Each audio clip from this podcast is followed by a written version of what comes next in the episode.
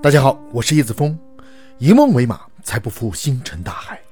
请锁定解密大世界，让我们一起来认识更大的世界。今天我们来聊金星。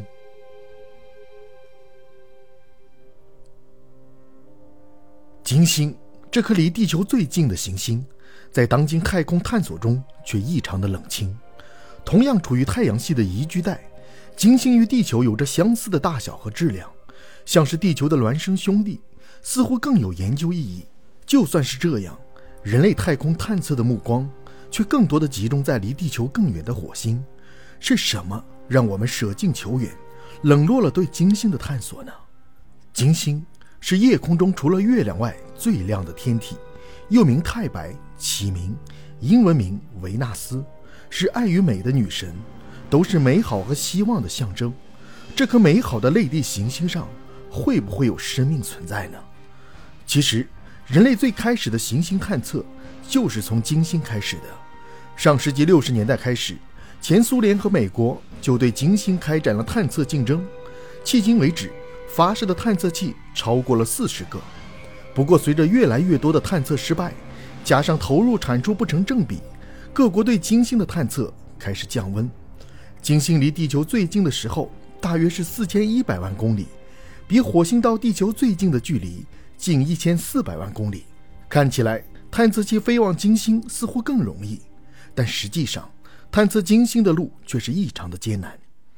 一九六一年二月十二日，前苏联发射了第一枚金星探测器“金星一号”，由于计算错误，与金星相隔十万公里，擦肩而过。此后，前苏联又发射了金星二号到六号探测器，均在金星附近失联。或进入金星大气层后迅速损毁，直到一九七零年八月十七日发射的金星七号，在当年十二月十五日成功在金星的表面软着陆，但它仅仅工作了五十三分钟就停摆了。不过，金星七号首次传回了金星地表的情况，这也成为了人类探索金星的一个里程碑。为什么金星探测的失败率这么高呢？甚至比距离更远的火星探测失败率更高。后来，美苏又陆续发射了多个探测器，逐步解开了金星探测失败的秘密。金星虽然在表面上与地球很相似，大小、质量相近，但金星表面的情况却是异常的恶劣。通过探测发现，金星表面的平均温度高达四百六十二摄氏度，大气压力是地球表面的九十二倍，这个压力相当于水下一千米的压力。在这种高温高压下，登陆的探测器。无法支撑太长时间。同时，金星的大气主要由二氧化碳组成，其中还有二十到三十千米厚的由浓硫酸组成的浓云。时不时的来一场硫酸雨，金属探测器很快就被溶解了。通过探测发现，金星高温的表面液态水无法存在。这个浓酸云包裹的炙热的星球似乎很难存在生命。恶劣的探测环境加上研究成果的有限。从上世纪九十年代开始，人类的目光逐步转移到了火星，对金星的研究开始冷淡下来。尽管受到了冷落，在金星的研究中还是有了新发现，把人类的目光又拉了回来。二零二零年九月十五日，科学家在金星的大气层中侦测到了磷化氢的存在。磷化氢在地球上是由极端厌氧生物产生的气体，不能通过其他途径产生。是一种生物特征，因此科学家推断金星上可能有生命的存在。为了进一步验证这个推测，一系列新的探测计划开始提上了日程。Veritas 和达芬奇加任务预计在2028年到2030年之间开展。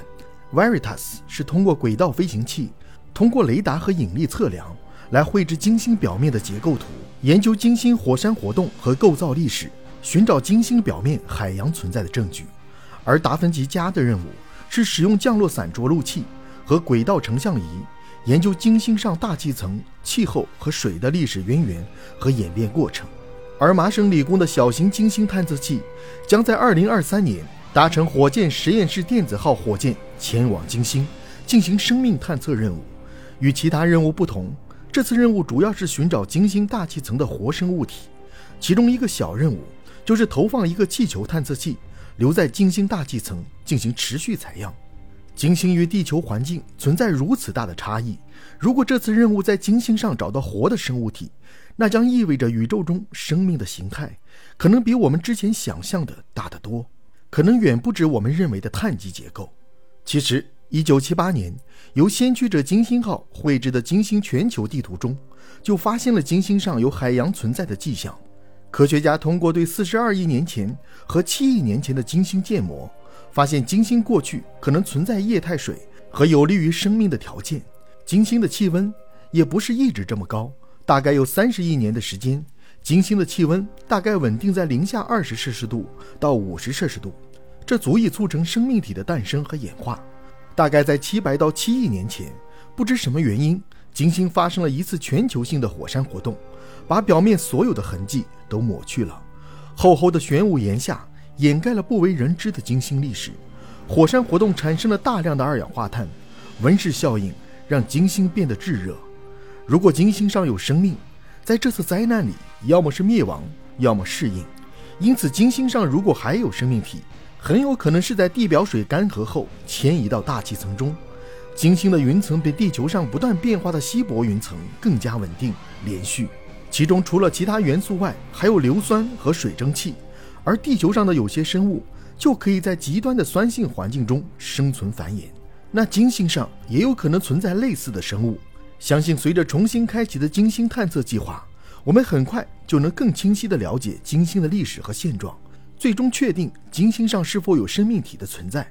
当然，金星的现状也给了我们很大的警示。随着大量的化石燃料被使用。地球现在的温室效应也越来越明显，会不会有一天，地球也会变得和金星一样呢？